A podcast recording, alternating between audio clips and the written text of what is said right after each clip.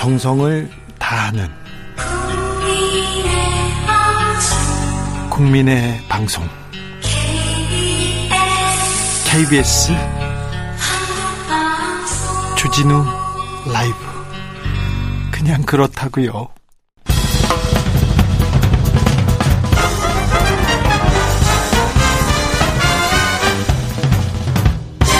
훅 인터뷰 모두를 위한 모두를 향한 모두의 궁금증 훅 인터뷰 더 이상 철수는 없다고 외친 안철수 국민의당 대표 그런데요 국민의당 안철수 대표에 대해서 음, 안철수 대표가 시장에 나온 게 아니라 대권욕 때문이다. 이러면서 기자회견을 열었습니다. 어, 안철수 후보하고 청춘 콘서트를 같이 한 인연이 있는 인연이 깊네요. 오태양 미래당 서울시장 예비 후보가 오늘 기자회견을 했는데요. 어떤 내용인지 직접 들어보겠습니다. 안녕하세요. 네, 안녕하세요. 반갑습니다. 오늘 기자회견 열었습니다. 어떤 네. 내용이었습니까? 안철수 정치의 정체성을 밝히라 요구한 건데요. 네. 정말 국정농단 세력인 국민의힘 네. 아바타 정치를 할 것인가? 네. 그러면 안 된다. 왜 서울시장 선거를 나경원 후보, 극우 보수 세력이 주장하는 정권 교체용 불쏘시개로 써먹으려고 하는가? 서울시민을 볼모로 삼으면 안 된다. 야합도 아니라 중단하라고 요구했습니다. 네. 그런데요. 아, 왜 안철수 후보를 콕 집어서 이렇게 얘기를 하는 게 좀 깊은 인연이 있으셨다면서요? 네, 청, 10년 전에 청춘 콘서트 함께 했는데요. 네. 제가 청춘 콘서트 기획자입니다. 아, 그때요? 네, 그렇습니다. 안철수 후보를 뭐 당대 정치인으로 당대 지도자로 띄운 가장 큰 결정적인 영역, 역할을 한 게 청춘 콘서트이기도 한데요. 그렇죠. 안철수 현상의 진원지였죠. 그런데 그때 안철수 원장이 하던 얘기하고 지금 하던 얘기가 달라졌습니까? 청춘한테 하는 얘기가 달라졌어요?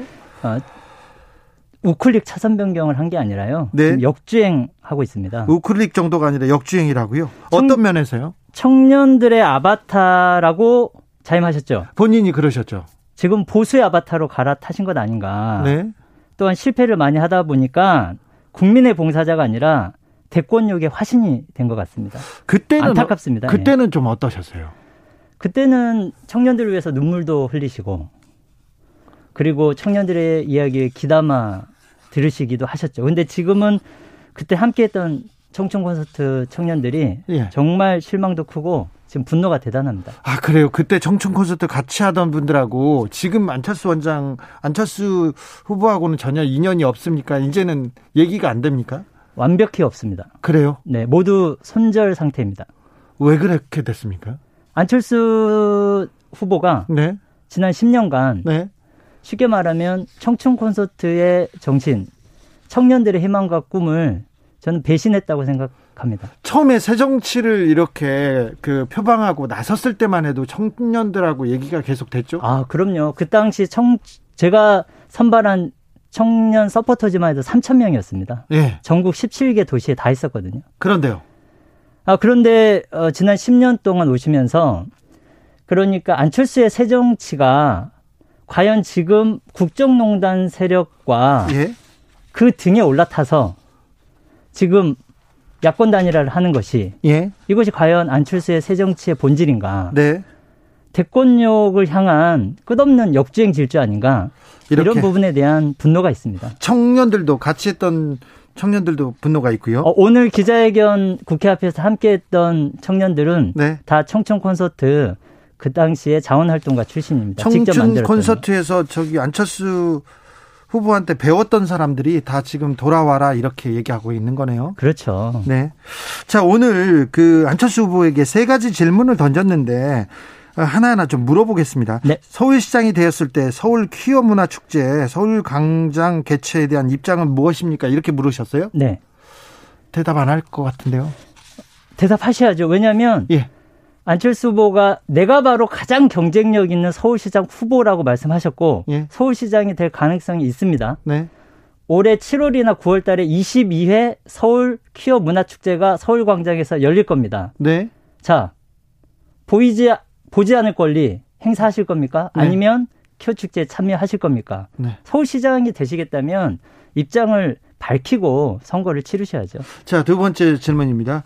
어, 김영삼 도서관 도, 당문에서 YS의 통합 정신 계승하겠다고 밝혔는데 이 부분에 대해서도 문제 제기하셨어요?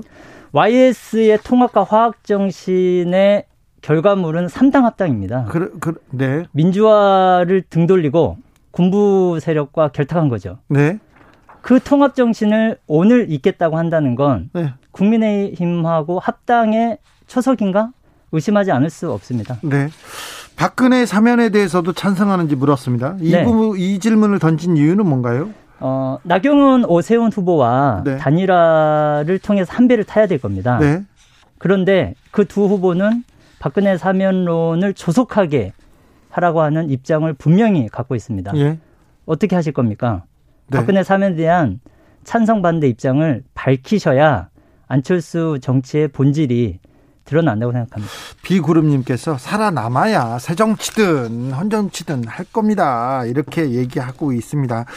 자, 미래당에 대해서 좀 생소한 분들이 있어요. 그리고 정치권에서는 오래된 정당으로 아는 사람들이 있는데 미래당에 대해서 미래당에서 준비하는 미래에 대해서 좀 묻고 싶습니다. 2050년이 되면 대한민국 100년이 됩니다. 산업화 민주화를 거쳐서 한 세대 미래 국가와 비전 전략이 필요하죠. 네.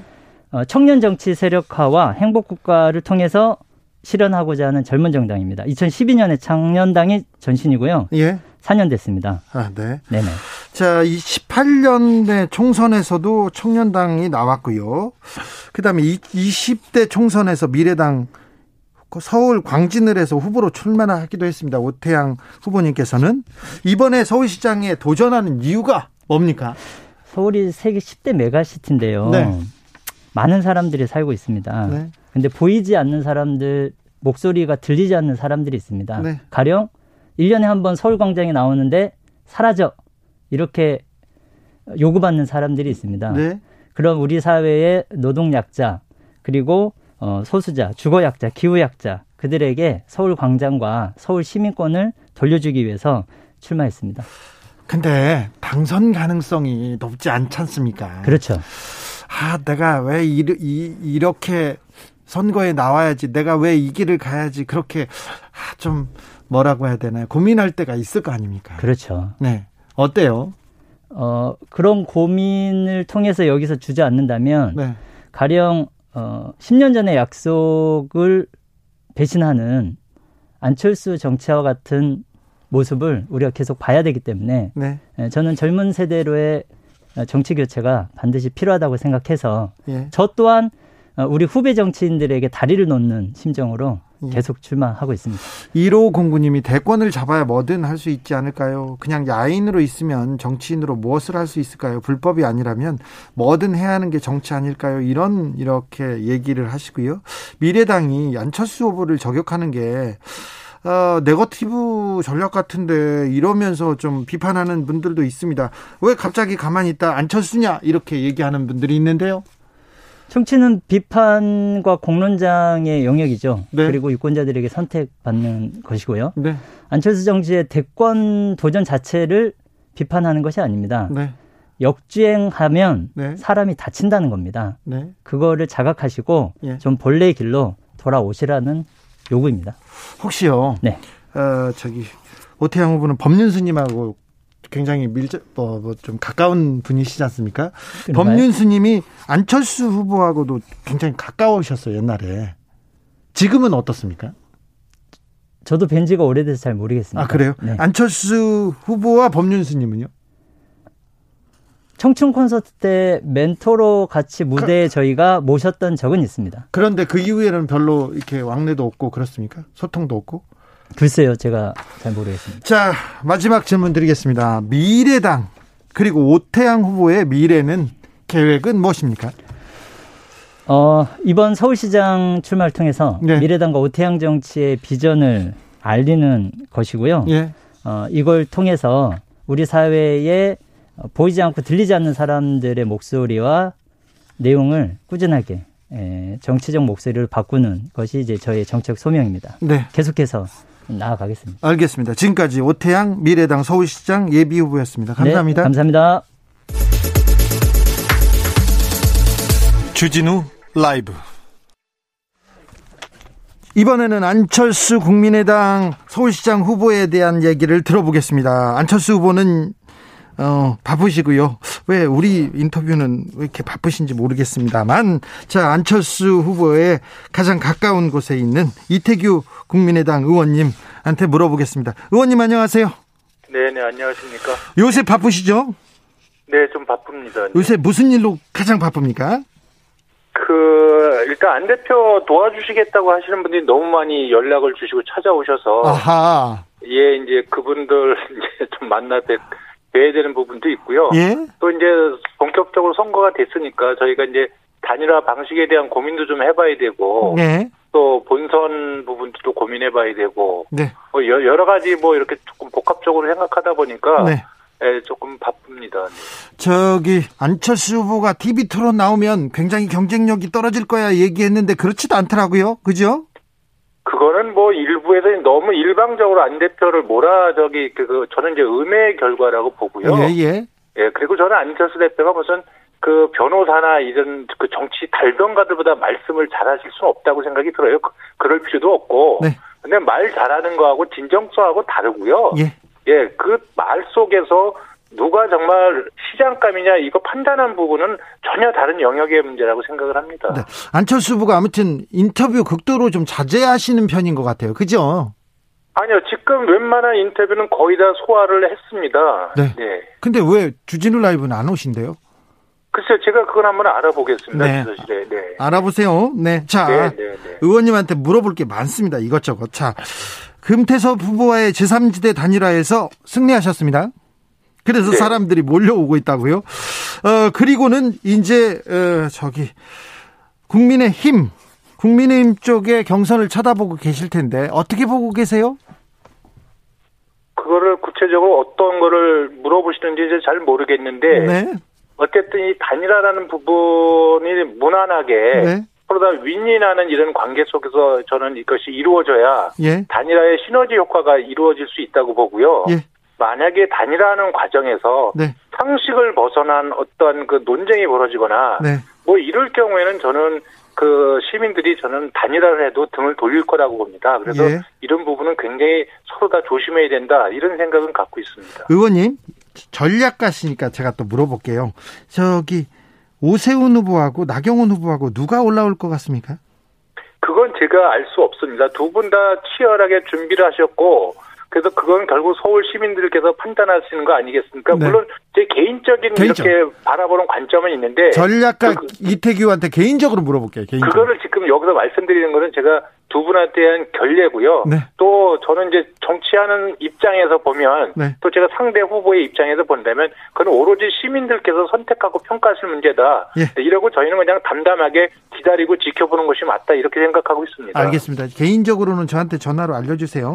자, 지지율이, 음, 지지율이 견고합니다. 그래서 그런지 김종인 비대위원장이 안철수 지지율 착각하지 마라 이렇게 얘기합니다. 4번으로는 못 이긴다. 이거 어떻게 보십니까?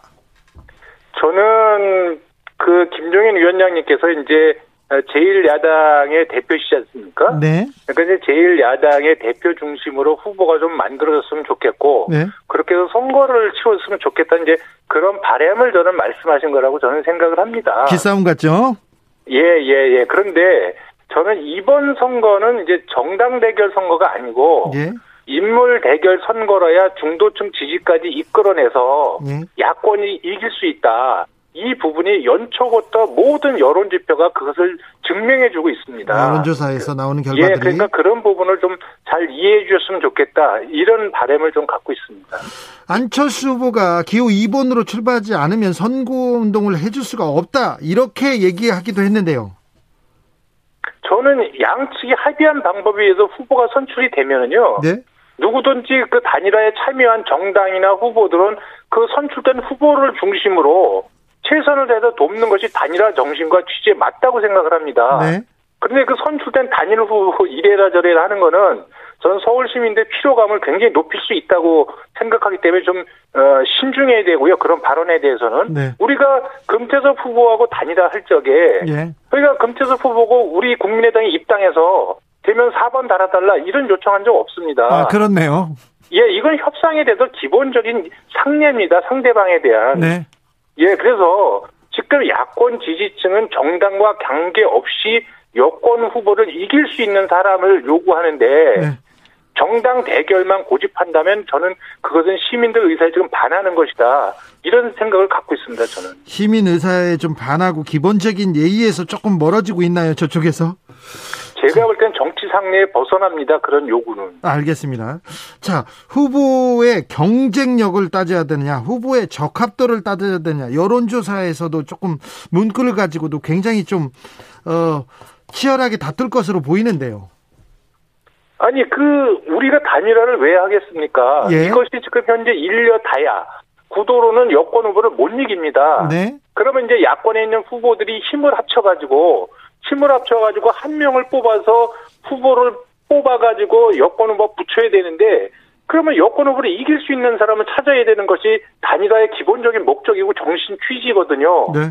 근데 거기서 무슨 다른 기준을 가지고 뽑자고 한다면 그건 단일화 할 필요가 없는 거죠. 네. 그리고 적합도 적합도 좋습니다. 그거는 각 정당의 자기 내부의 정체성에 맞는 후보를 뽑을 때 적합도를 적용할 수는 있지만 네. 이 단일화를 할 적에는 상대방 후보를 이길 수 있는 경쟁력 있는 후보를 뽑는 것이 맞는 거죠. 적합도는 이미 정권 교체에 동의하고 문재인 정권을 심판하는 전에 동의하고 그래서 단일화에 참여한 후보라면 기본적인 적합도는 다 갖고 있는 것입니다. 네. 그런 후보를 대상으로 무슨 적합도를 또 물어봅니까? 적합도를 갖춘 후보들 중에서 경쟁력 있는 후보를 뽑는 것 이것이 저는 상식이다 이렇게 생각하고 있습니다. 자 인물로 가야 된다. 경쟁력을 더 강조해야 된다 얘기하는데 국민의힘에서는 여론조사 때 당명을 넣자 이런 얘기도 하는데 이거는 어떻게 보세요? 이건 좀 그 여론조사 할 때 제가 제 상식으로는 보기에 보기에 네? 당명을 넣는 경우를 제가 못 봤고요. 예. 그 다음에 제일 야당의 후보입니다. 네. 제일 야당의 후보가 거기 앞에 국민의 힘자를 놓아야지만 시민들이 이분이 국내 후보구나 이렇게 알아볼 수 있는 후보라면 네.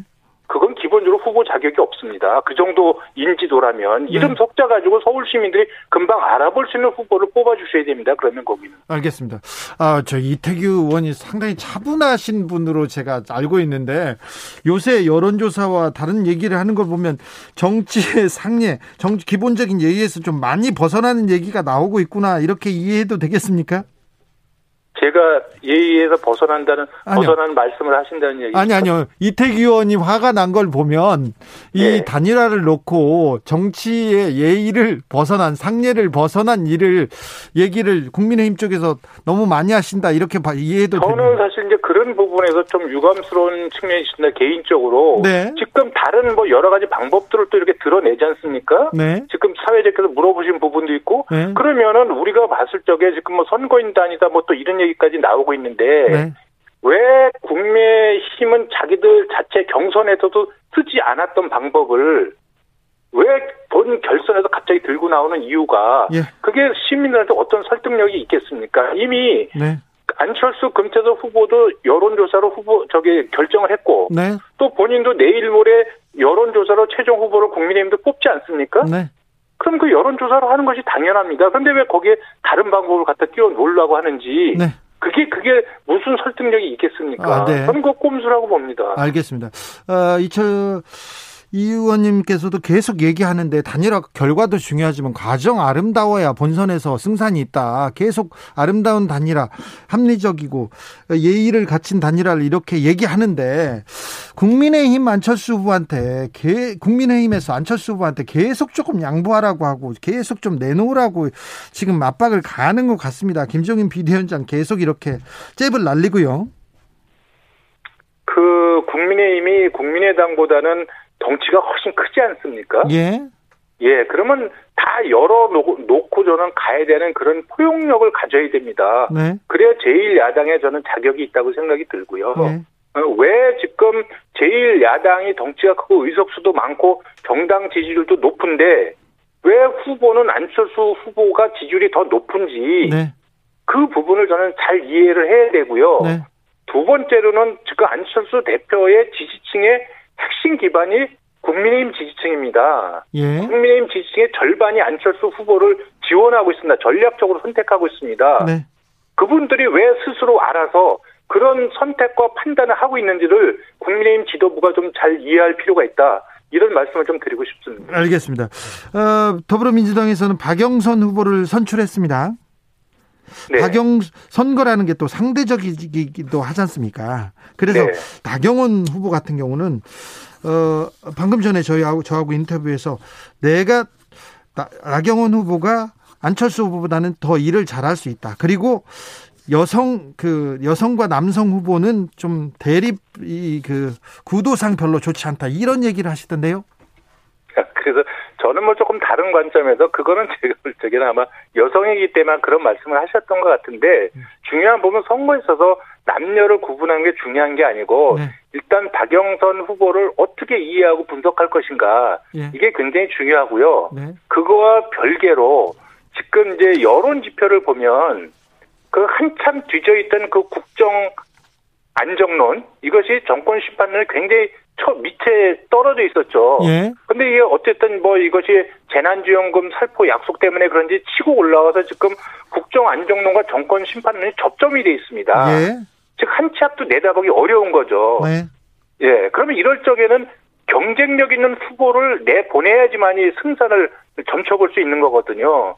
저는 그래서 어쨌든 이런 그 여야의 어떤 대결 구도가 첨예한 상황에서는 지금 박영선 후보와 대결해서 그나마 호각지세를 이룰 수 있는 후보는 저는 안철수 대표가 유일하고 네. 물론 여론 지표를 보면 오차 범위 내에서 안철수 대표가 우위에 있는 건 분명하지만 이 상황이 굉장히 엄중하다고 보여지고 있거든요. 네. 그렇기 때문에 이것은 경쟁력의 문제로 봐야 된다 이런 말씀을 드립니다. 자 경쟁력을 따지자면 안철수 후보가 다른 야권의 후보보다 월등히 어, 높습니까? 단일화는 안철수 후보로 될 것을 자신하십니까?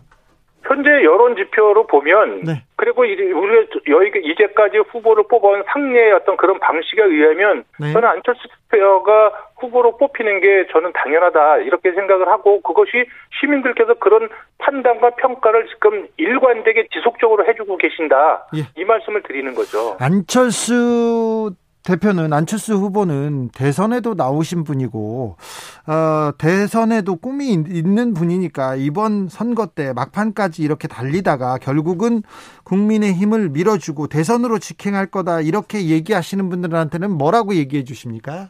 저는 이제 그, 그 자꾸 그런 가짜 뉴스 좀 안 했으면 좋겠고요. 예. 예. 안철수 대표는 절대 여기서 양보하는 거 없습니다. 정정당당하게 승부를 겨루고 예, 깨끗하게 당당하게 이기든지 깨끗하게 승복하든지 둘 중에 하나밖에 없습니다. 네. 예, 그 말씀을 분명히 말씀을 좀 드리겠습니다. 예, 알겠습니다. 9869님께서 릴렉스 하면서 화내면 지는 거다 얘기하는데 저한테 하시는 말씀이죠? 네. 어, 이태규 의원님? 네. 사람들이 많이 몰려오고 있습니까? 계속해서? 많은 분들이 안철수 대표를 도와주시겠다고 예. 연락이 굉장히 많이 오는데 이거는 이제 3년 전에 저희들이 또 시장 선거를 한번 나가셨지 않습니까? 네. 네, 그때 보지 못했던 현상입니다. 그래요? 네. 어, 국민의힘 쪽에서도 돕겠다는 사람들이 많이 있습니까? 그 실질적으로 그 연락을 주시는 분이 한 3분의 2 정도는 사실 그쪽에 계신 분들이죠. 아 그렇습니까? 네. 네. 네. 어, 자세한 내용은 스튜디오에 모셔가지고 제가 말씀 한 번 더 듣겠습니다. 네, 네, 알겠습니다. 지금까지 이태규 국민의당 의원이었습니다. 감사합니다. 네, 네, 고맙습니다.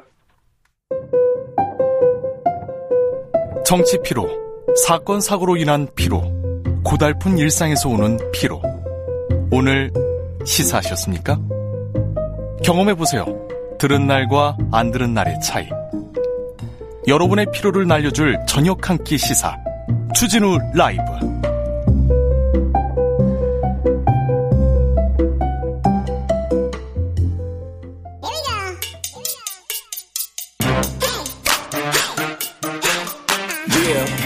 뉴스를 향한 진지한 고민 기자들의 수다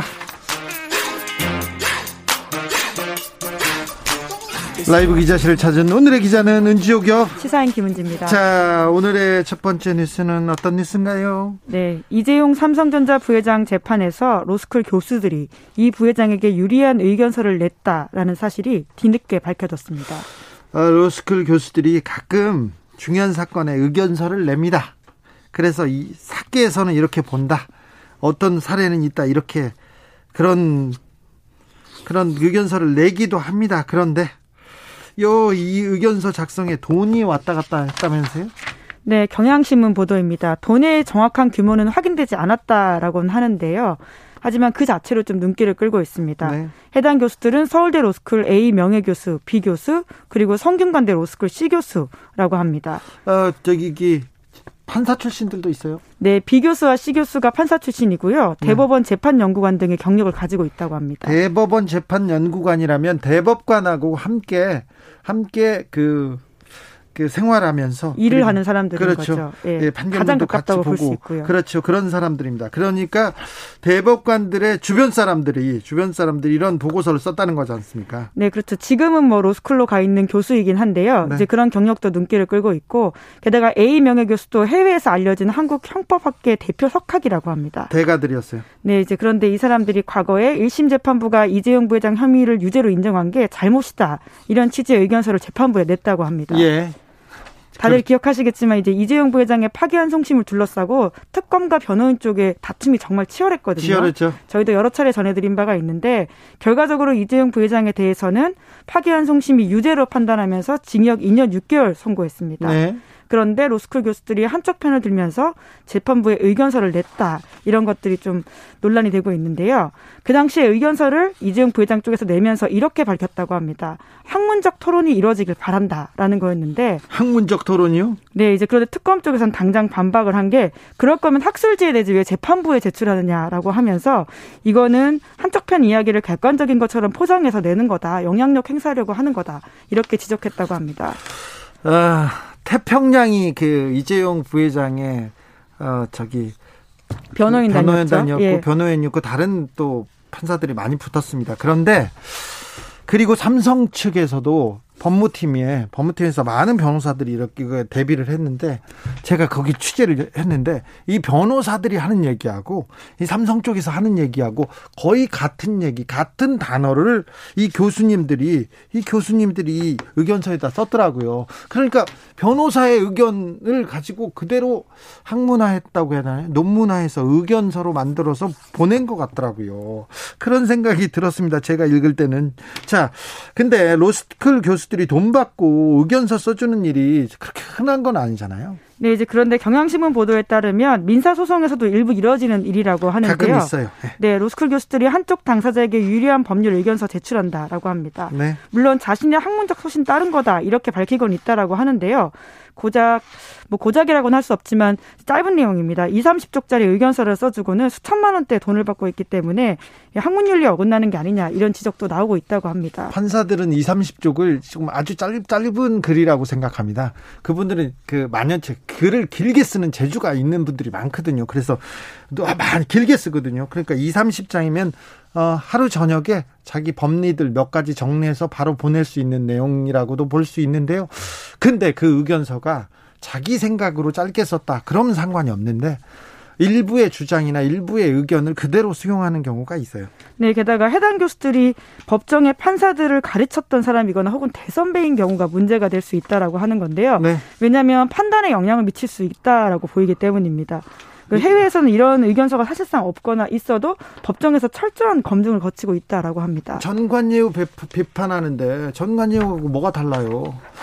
금액이 어느 정도예요? 의견서를 써주는 게? 네, 사건마다 물론 다르다고 하는데요. 이 기사에 따르면 소송에 걸린 금액이 적은 사건에서도 천만 원에서 이천만 원, 금액이 큰 사건이면 오천만 원까지 뛴다라고 합니다. 자, 교수가 변호사로 그냥 뛰는 거네요. 단장 써주고 이렇게 비싼 변호사 역할을 하는 거네요. 네, 이제 게다가 이 취재에 따르면 한 대형 로펌 변호사가 이렇게 이야기하고 있는데 사실은 가격은 로펌에서 정하는 게 아니라 교수들이 부르는 대로 가는 거다 이렇게 이야기한다고 합니다. 네. 그래서 대부분 개인 계좌로 받기도 하고요.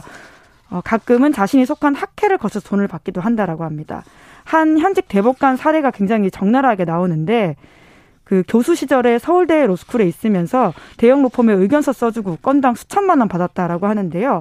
예를 들어서 2010년부터 2014년까지는 김앤장 법률사무소 등 로펌에다가 의견서 7건 써주고 1억 5천여만 원 받았다라고 합니다. 네. 그리고 2014년에는 법무법인 하우에다가 의견서 써주고 3천만 원 받았다라고 합니다.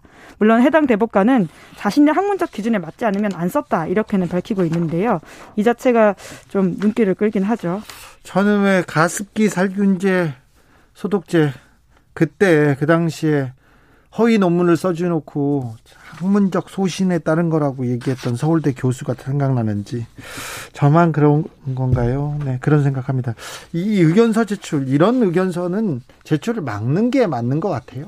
네, 근데 이제 만약에 막기 어렵다면 이제 해당 교수를 법정에 불러서 주장을 검증하고 소송 상대방이 반박할 기회를 줘야 된다. 이런 지적들이 나오고 있습니다. 아, 근데 그런 경우는 거의 없잖아요. 네, 물론 아까 말씀하셨던 가습기 사건에서는 또 그렇게 검증을 거쳤다라고도 알고 있는데요. 하지만 민사 같은 경우에는 또 그게 쉽지가 않은 상황이다 보니까 서면으로 대처하라 이렇게 판사들이 진행을 많이 한다고 해요. 예. 그러, 그럴 거면 판사가 이 법정에서 조사를 거치지 않은 교수의 서면을 읽는 게 적절하지 않다 이런 지적도 나오고 있고요. 실제로 다른 전문가들은 거액의 보수를 받고 감정을 하긴 하지만 법정에서 그 내용과 형식을 검증받는다고 합니다. 네. 그래요. 네. 6716님께서 삼성 짜다짜 저 정도면 저 정도 인재들이면 한쪽에 억 정도는 풀어야지 얘기하는데 이게 달지 아닐지 어떻게 알아요 얘기합니다. 어, 어떤 분이 은지오겹이라는 사자성어가 있는지 물어보는데요. 6698님. 예, 찍어보세요. 그러면 뒤에 나옵니다. 사자성어 끝에 김은지 이렇게 나옵니다. 자, 속보 알려드리겠습니다. 대만 카오슝 남동쪽 110km 해역에서 규모 5.8에 지진이 발생했습니다. 대만 남동쪽에서 지진이 발생했다는 뉴스 전합니다. 자, 다음 뉴스로 가볼까요? 네, 한명숙 전 총리 사건과 관련해서 검찰의 위증교사 의혹이 있습니다.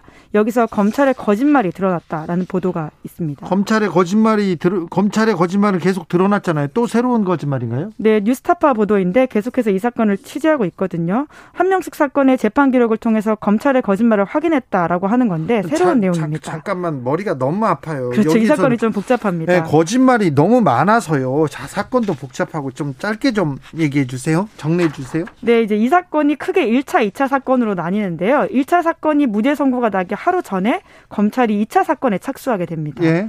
둘다 한명숙 전 총리가 돈 받았다라는 내용이었는데 네. 1차 사건은 모두 무죄가 났고요. 2차 사건은 1심에서 무죄, 그런데 2심에서 뒤집어져서 유죄 그리고 대법원도 유죄가 났습니다. 2심에서 유죄가 나오고 대법원 유죄가 났습니다. 2심에서는 정형식 부장판사가 판결을 내렸습니다.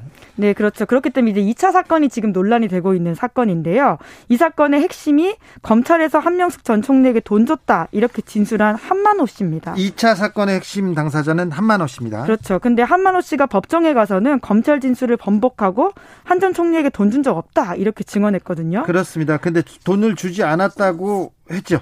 네, 이제 그러니까 검찰로서는 당황할 수밖에 없죠. 왜냐하면 이 사람 진술이 가장 핵심 증언이기 때문에. 그래서 1심에서는 무죄가 나왔습니다. 네, 이제 그래서 오히려 이 한만호 씨가 거짓말하고 있다는 사실을 검찰이 다시금 증명하기 위해서 이 재소자들을 몇 명 불러가지고는 증언을 다시 하게 하는데요. 이 증언을 조작했다라고 연습시켰다라고 하는 것이 지금 나오고 있는 논란의 핵심입니다. 네, 이 얘기가 나왔어요. 그런데 또 거짓말을 했다는 건가요? 네, 이제 그런데 이제 이러한 이야기를 가장 먼저 불사위를 당긴 게 재수 H 씨라는 사람인데요.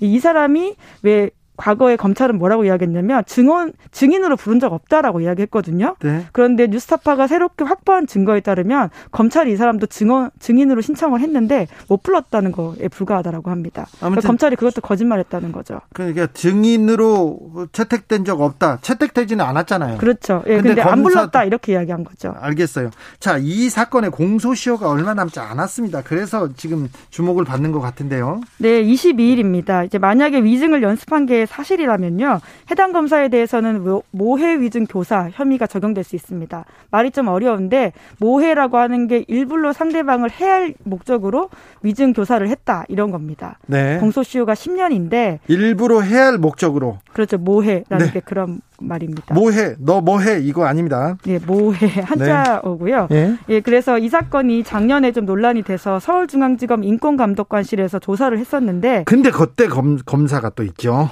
네, 이제 그런데 그때는 혐의가 좀 인정되지 않는다 이런 식의 진행이 됐는데 네. 하지만 사건을 이문정 검사가 맡으면서 좀 분위기가 바뀌었습니다. 네.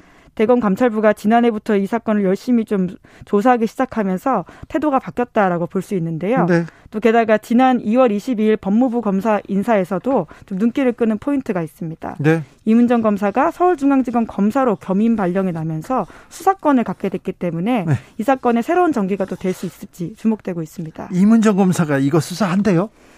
22일 네. 전에 수사를 또 시작하겠다고 합니까? 네, 감찰을 하고 있는 상황이고요. 사실상 네. 이제 수사에 준하는 조사를 하고 있는데 더 강제성이 없는 부분들이 있었기 때문에요. 아마 할 수도 있지 않을까 싶습니다. 네, 그거 지켜보겠습니다. 그게 또 변수여가지고 저, 이, 어, 저기 김은지 기자가 골라온 뉴스입니다. 권비움님께서 라디오 듣다가요. 은지 오겹, 오겹 사자성어 뒤에 김은지라는 주기자 답변에 60세 할매가 빵 터져가지고 노트북 열고 적어봅니다. 얘기합니다. 알겠습니다. 아우 할머니한테 즐거움을 드렸다면 저, 제가 뭐 기쁘네요. 좋네요. 60세면 할머니도 아니시죠? 그러게요. 네. 네. 그러게요. 네. 누나뻘인데 뭐. 네, 60세면.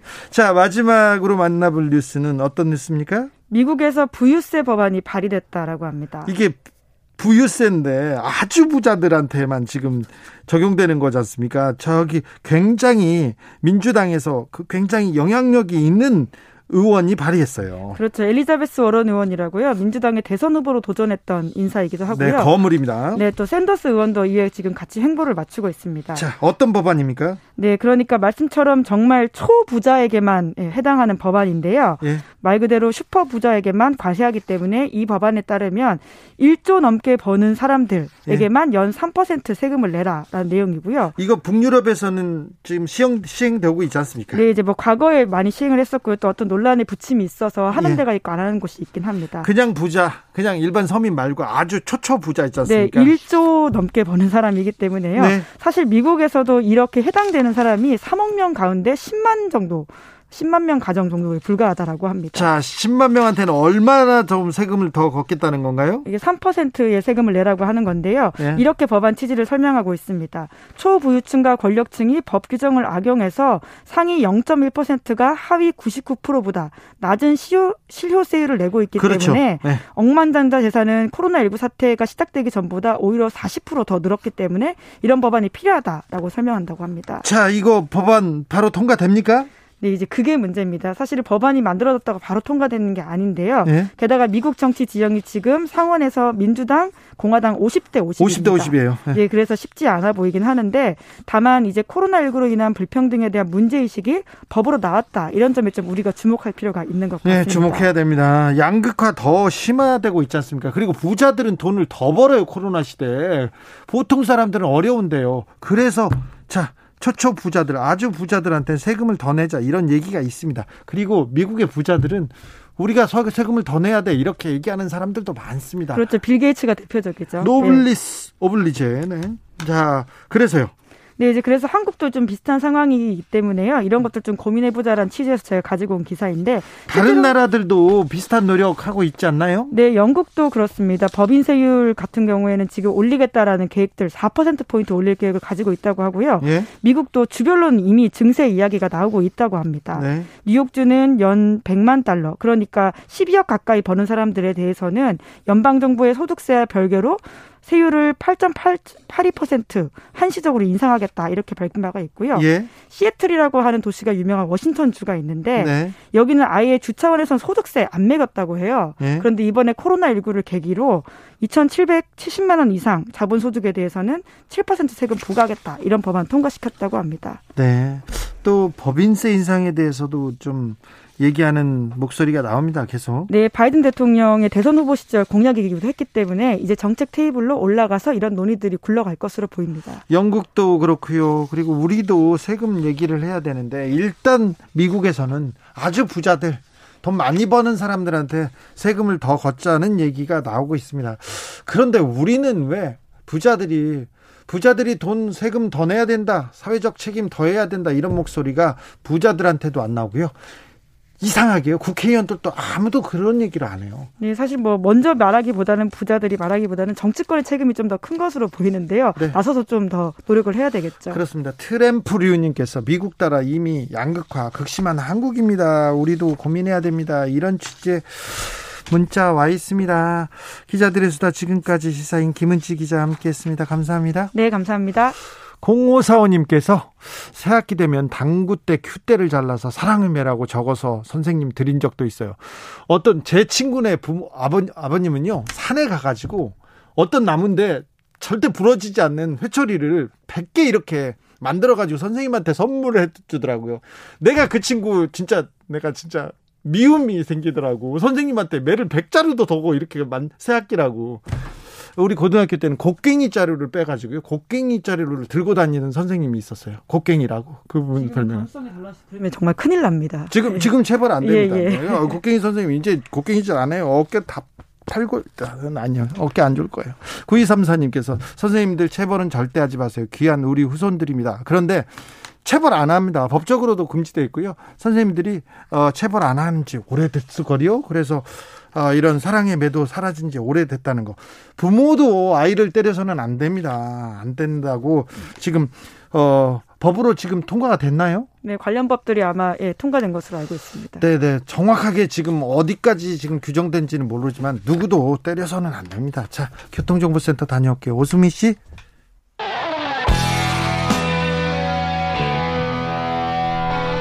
스치기만 해도 똑똑해진다. 드라이브 스루 시사 주진우 라이브.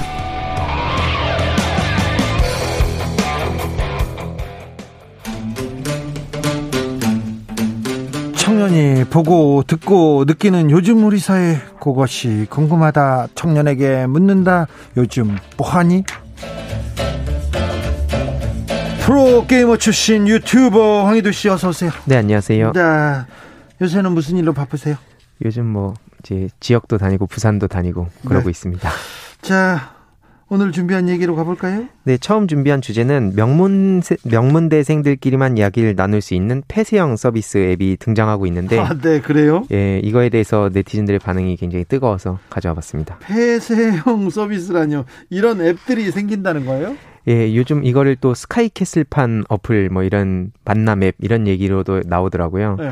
근데 이게 어떤 거냐면 그 명문대생들끼리만 제한적으로 교류할 수 있는 폐쇄형 온라인 서비스라고 해서. 네. 서울대 구성원을 위한 1대1 매칭을 모토로 내걸었다고 합니다. 아, 그런, 그런 앱이 생겼어요? 예, 그래서 서울대 이메일 주소 인증해야만 가입할 수 있고, 이외로도 뭐 태어난 연도, 키, 졸업한 대학, 단과대, 뭐 직종, 직장, 지방 경제 상황, 이런 것들 정보를 구체적으로 적어야 할 수 있다고 하네요. 집안 경제 상황을요? 예.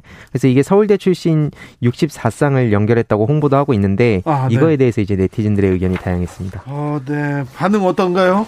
일단 인터넷 반응을 먼저 가져와 봤는데 응원하는 댓글들도 많이 있었습니다. 본인들이 좋으면 그렇게 만나면 되는 거지 별걸 가지고 불편해한다. 뭐 이런 반응을 비롯해서 본인들끼리 만나겠다는데 이걸 두고 어떻게 하냐.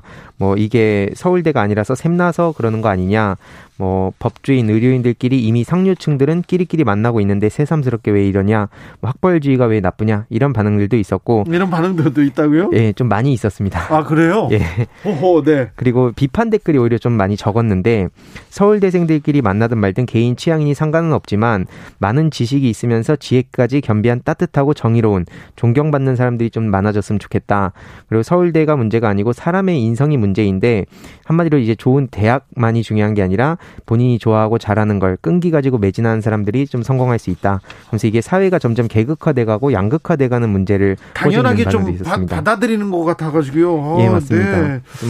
이런 비판 댓글이 근데 상당히 적었습니다. 그래 적다고요? 예. 아, 놀랍네요. 청년들 커뮤니티에서도 이렇게 생각합니까? 청년들 커뮤니티에선 거의 대부분이 이제 쭉 봤을 때 뭐가 문제냐 도대체 본인들이 좋아서 만나는 건데 뭐 이런 걸 기사까지 내고 있냐 뭐 이런 반응들이 거의 압도적이었다고 보시면 됩니다. 압도적이라고요? 예.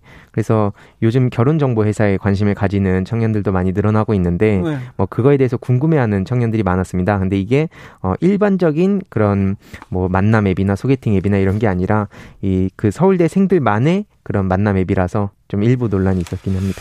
알겠습니다. 제 친구 중에 전문대를 몇 년 동안 다니는 친구가 있는데 이런 거 제일 싫어하는데요. 김재동이라고. 5881님께서 페이스북도 대학생 커뮤니티에서 확대해가지고 국제적 기업이 되어진, 되어, 되어진 만큼 잘 활용되었으면 합니다. 아, 이런 의견이 많군요. 네.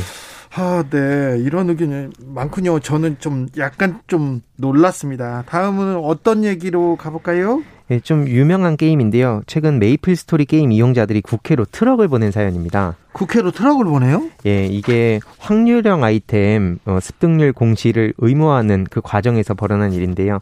이게 아이템 확률 조작 논란이 요즘 게임계 사이에서 굉장한 이슈입니다. 조금 자세히 좀 풀어서 설명해 주세요. 저는 이게 무슨 말인지도 모르겠고요. 메이플 메이플 시럽밖에 모르거든요. 메이플 스토리가 게임인데 그다음에 네. 확률형 아이템이라고요? 예, 이게 한마디로 그 아이템을 구매할 때 네. 이제 돈을 쓰게 되는 일종의 막 가차 시스템이라고도 하는데 그 돈을 쓰고 나서 보통은 본인이 어떤 아이템을 받지 않습니까? 근데 그게 확률형으로 받게 돼 가지고 돈을 계속해서 쓰더라도 그 아이템을 받지 못하니까 이게 계속해서 이제 사행성으로 빠질 수 있다는 우려가 있었는데 아하. 여러 가지 이제 막 조작 의혹이라든지 이런 게 또 터지면서 완전히 많이 묵혀져 있던 네티즌들의 분노가 한 번에 그래서 상황입니다. 이걸 국회에서 풀어달라고 트럭을 보냈다는 거죠? 예, 맞습니다. 트럭에다 뭘 보냈어요? 트럭에다가 그런 뭐 겉으로는 단풍 이야기, 뭐 사기꾼의 영업 비밀, 뭐 확률 공개해라 이러면서 앞에 문구를 적어서 이제 그걸 보낸 겁니다. 시각적으로 볼 수 있게. 알겠어요.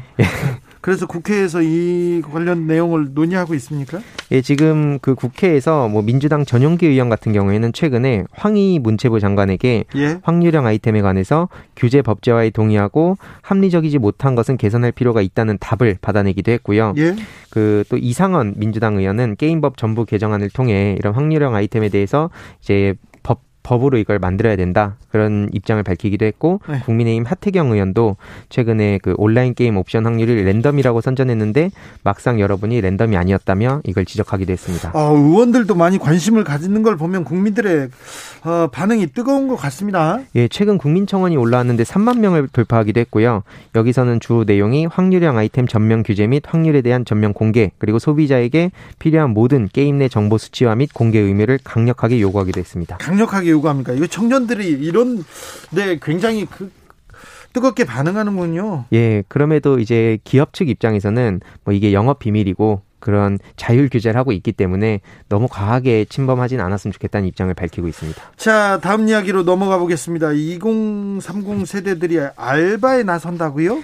예, 요즘 그 아르바이트 중에 특히 배달 아르바이트가 굉장히 많습니다. 예. 코로나라서 특히 배달 음식을 많이 시켜 먹지 않습니까? 그렇죠. 그러다 보니까 이제 배달 알바로 엔잡을 이렇게 택한 사람들도 많이 늘어나고 있는데 네. 지금 이 엔잡을 하는데 본인이 원하는 시간에 자유롭게 일할 수 있다는 걸 장점으로 많이들 꼽았습니다. 아, 예. 그래서 특히나 단기 알바로 구하기 힘든 상황에서 이걸 시작하게 됐는데 문제는 만족할 만한 수익을 얻지는 못하는 현실인 거죠.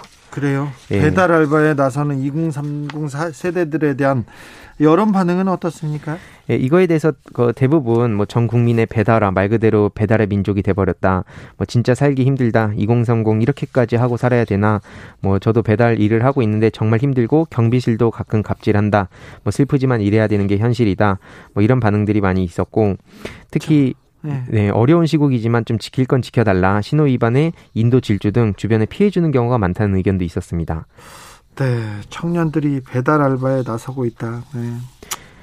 근데 이게 좀 중요한 게 뭐냐면 예. 최근에 그 커뮤니티에 배달 갑질 관련해서 좀 많은 논란이 있었거든요. 그렇죠. 예, 그 배달 리뷰 4분 늦었다고 뭐 여성 혐오에 막 성적으로 네. 모욕을 주는 거에 있어서 최근에 그게 알려지면서 많은 시민들이 분노를 했는데 아까 뭐 앞에 잠깐 뭐 속도에 대한 얘기도 나왔지만 요즘 뭐 배달 음식뿐만 아니라 뭐 그런 총알 배송들이 이슈지 않습니까? 굉장히 편리하고 빠르게 이런 걸 받아볼 수 있어서 뭐 속도 경쟁이 좀 어느 순간 된 것 같은데 결국에는 그걸 배달하는 사람들의 안전까지도 같이 고려를 해봤을 땐 너무 무리한 속도 경쟁으로 가지는 않았으면 좋겠다라는 생각을 좀 가지게 됐습니다. 오늘도 감사했습니다. 요즘 뭐하니 유튜버 황희두 씨와 함께했습니다. 감사합니다. 네, 감사합니다.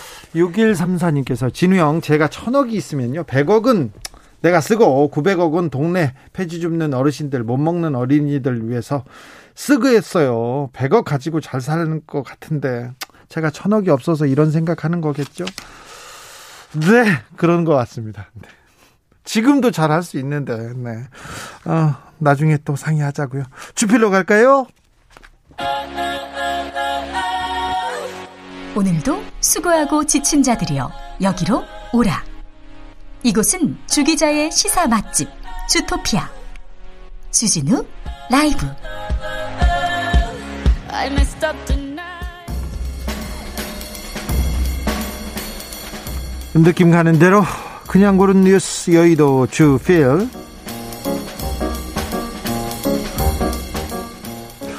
피해 일요일 추모. 미얀마 시민들은 장미꽃을 들었다. 한겨레 기사인데요. 음, 군부의 유혈 진압으로 최소 18명의 시위대가 숨진 2월 28일이었습니다. 그 다음날 3, 3월 1일에는 미얀마 곳곳에서 이 아이, 이 희생자들을 추모하기 위해서 장미꽃을 들고 나섰습니다. 무릎 꿇은 수녀 사진 보셨죠? 그리고요, 시위대도 아닌데 지나가다가 사살당한 엄마. 그리고 어, 실탄에 실탄에 나무 방패를 맞서 나무 방패를 들고 맞서고 있는 시민들 보면서 가슴이 아팠습니다. 미얀마의 봄, 미얀마의 민주주의가 이렇게 아프게 오는구나 이런 생각도 했습니다. 어, 집안에서 있는데 9살짜리 미얀마 소녀는 군과 경찰에서 고무총, 새총을 무차별 발표하고 있거든요. 근데 그 새총에 맞아서 한쪽 눈이 실명했다는 소식도 봤습니다. 미얀마에 진짜 봄이 오기를 어, 더큰 희생이 없, 있어서는 안 되는데 아, 희생이 없기를 또 기원하고 빕니다. WHO 코로나 사태 올해 말 종식 어렵다. 7주 만에 확진 증가세 서울신문 기사인데요. WHO에서 세계 보건기구입니다. 올해 말까지 코로나가 종식되기는 어렵고 비현실적이라고 얘기했습니다. 상당히 아픈 기사인데요. 어쩔 수 없습니다. 이게 현실입니다. 브라질의 경우는 코로나 사망자가 3만 명을 넘어요. 한 달에. 한 달에. 그런데 지난해 7월에 비해 이어서 두 번째로 많은 속도로 지금 코로나 사망자가 늘고 있다고 합니다. 백신 물량은 지금 사실 선진국에서 독점하면서 저개발국 못 사는 나라 취약층은 전혀 꿈도 꾸지 못하고 있습니다. 그래서 코로나는 상당 기간 동안 우리를 더 괴롭힐 것 같습니다. 가슴은 아프지만 어쩔 수 없습니다. 예, 이게 현실입니다.